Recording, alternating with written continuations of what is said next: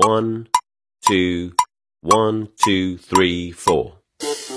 大社会，小新闻，新鲜事儿，天天说。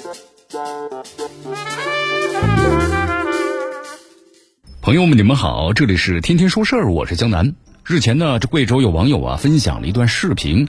这视频当中啊，一名女子参加一场的农村的婚宴的场景，但是因为宴席上的食物比较简朴，遭到了许多网友们的嫌弃。不少网友啊苦口婆心的劝这个新娘找个条件好的吧，有人甚至呢还评论是贫贱夫妻百事衰。不过呢，这视频上传者回应称啊，为什么嫁人要嫁条件好的呢？只要两人一起努力，相信能够给自己想要的生活。从这个视频画面看，这个婚宴的场面确实很另类，和一般的在酒店办的有牌面的婚宴大相径庭。在很多人眼中，这大概只是农村家庭里炖的丰盛的饭菜，与大多数人印象中啊风风光光的婚宴实在是无法相比。这也是值得琢磨的一幕。在天价彩礼还有买车买房之类已经形成了结婚的前置条件的时候啊，会被一部分的网友啊指摘胃口大。但现实中真的出现了这样的不计较的年轻人，又跳出来一部分的网友是冷嘲热讽。很多人不满于新的潜规则，但是当有勇气打破规则的人出现的时候呢，却又不相信了，不相信有人会真的如此的选择，不相信内心的纯粹而简单美好的会真的实现。关于感情和婚姻啊，其实咱们呢也不乏许许多多道理。关于应该娶或者嫁什么样的人，应该去观察呢公公婆婆、岳父岳母怎么去观察对方的家庭背景等等，在网络上啊比比皆是，在哪儿呢都不难找到许许多多居高临下的指点，告诉年轻人应该是怎么做。有了这些知识和理论呢，人人都有幸福的婚姻了吗？数据恐怕不能够支持啊。近期，国家统计局官网公布了《中国统计年鉴二零二一》，数据显示，中国的离婚率啊有走高的趋势。二零二零离婚的夫妇达到了四百三十三点九万对。当然，从现在的观点来看呢，不能说离婚都是不幸的，很多离婚呢也是呢各自欢喜的事情。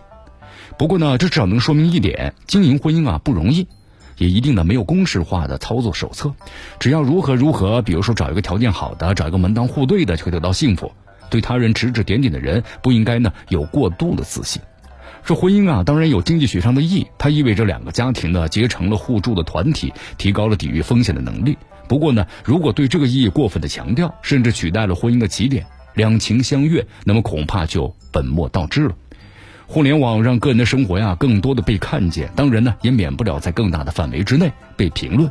你看，咱们开头提到的年轻人呢，他们的婚姻就被说三道四的点评了一番。不过呢，希望他们不要受闲言碎语的影响。这婚姻啊，终究是个人的事情。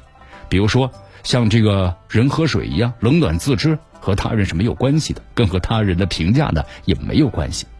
多说一句啊，这婚姻呢是家庭生活的起点，而不是万事俱备之后啊躺平的终点。这婚后啊，年轻人依然要努力。那么，既然就包括了为更好的物质生活而努力，也包括呢为了更好的家庭关系而努力。这婚姻呢，不会必然让人走向人生的巅峰，它不过是让人呢在努力的时候有了更大的动力，也有了更多的缓冲。那么，另外呢，用“贫贱夫妻百事衰”啊来嘲讽的网友，不知道是不是了解过这首诗的背景？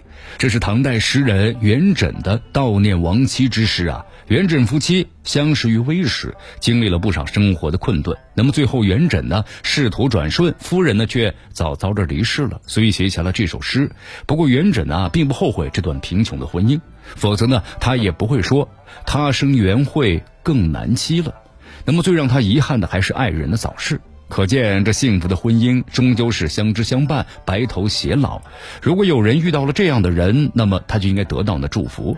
见惯了婚姻成功学的我们，也应该有勇气去相信美好。这里是天天说事儿，我是江南，咱们明天见。